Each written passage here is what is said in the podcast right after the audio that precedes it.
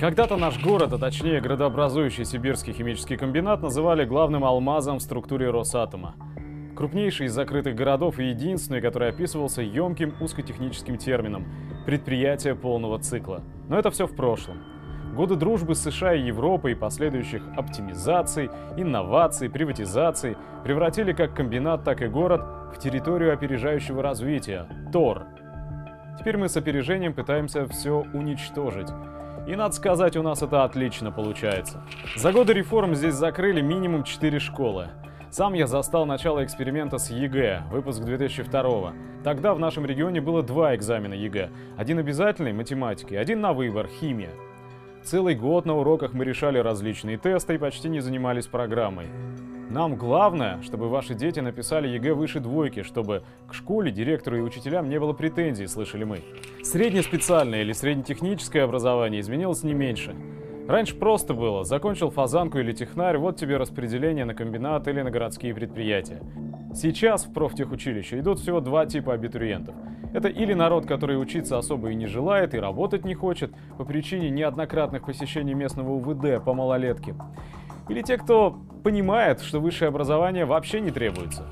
С ним, с высшим образованием, самая интересная история. Помню, когда мы поступали в 2002-м, нам усердно из года в год рассказывали, ребята, у нас профильный институт, вот-вот начнет строиться Северская атомная электростанция, она заменит три остановленных из-за дружбы с западными партнерами реактора. То есть производство оружейного плутония нам уже, конечно, не будет нужно никогда, да и для производства электричества и тепла есть ТЭЦ, пусть и 53-го года выпуска.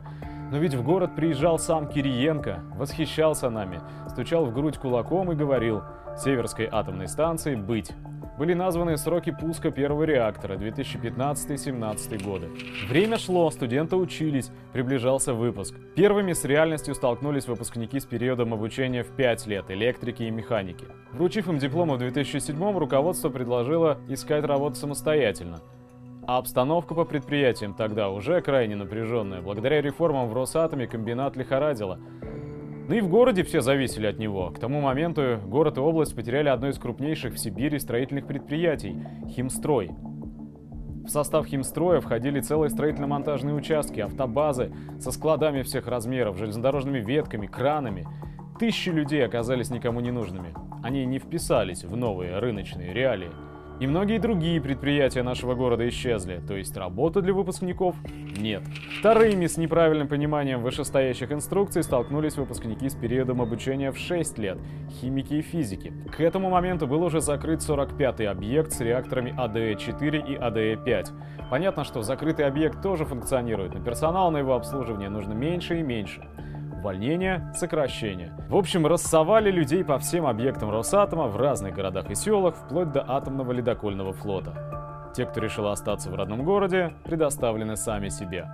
Да, как-то устроились. Особенно тяжко пришлось девчатам. Благо продавцы, кассиры и менеджеры нужны везде и всегда. Вот только зачем при этом учиться на технических специальностях по 6 лет, а иногда и платно? По профилю у нас работают единицы. Ну и теперь про новое поколение. Им опять рассказывают об атомной станции и о больших зарплатах.